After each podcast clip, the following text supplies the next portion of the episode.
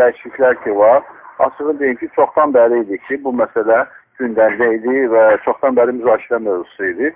Çünki bilirsiniz, vətəndaşlarımız müraciət etmək istəyirlər, amma bəzən çox təəssüflər olsun ki, bizdə belə bir deməli məmurlarımız tərəfindən müraciət edən vətəndaşlara qarşı təzyiqlər olurdu. Həmin təzyiqlərdən əlavə onlar işdən çıxarılırdı. Bəzən məhkəmə məsuliyyəti alınırdılar, məhkəməyə verilirdilər. Yəni onlar haqqında şikayətlər olurdu məmurlar tərəfindən. Böhtançı kimi onlar qələmə verilirdilər. Və buna görə də vətəndaşları bu müraciət etməsində bir maneələr idi bunlar. Yəni vətəndaşlar müraciət edərkən edərkən də qorxa-qorxa edirlər. O qədər faktlar deyərik ki, bizə onlar müraciətlərdə vətəndaş müraciət edir. Korrupsiya öz idarəsindəki, öz işlədiyi sahədəki korrupsiya halları ilə bağlı bu araşdırılıb və vətəndaş özü böhtançı kimi məsuliyyətə alınır. Bax belə hallar da olub. Ya buna görə də bu qanunun qəbulu çoxdan gözlənilirdi. Çox mən deyirəm ki, korrupsiya qarşı mübarizədə bir addım idi bu.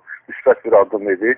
Bunun olması mən deyirəm ki, artıq vətəndaşlarımız ürəklə, qorxmadan, çəkinmədən müraciət edə bilərlər və sonra da öz təhlükəsizliklərini təmin etmək üçün dövlət qarşısında məsələ də qaldıra bilərlər, hakimiyyət hökumət qarşısında məsələ də qaldıra bilərlər, aidiyyəti qurumlarda məsələ də qaldıra bilərlər. Yəni artıq biraz mən deyirəm ki, bu korrupsiya qarşı mübarizəni sürətləndirməlidir. Daha doğrusu vətəndaşların müraciətlərini stimullaşdırmalıdır.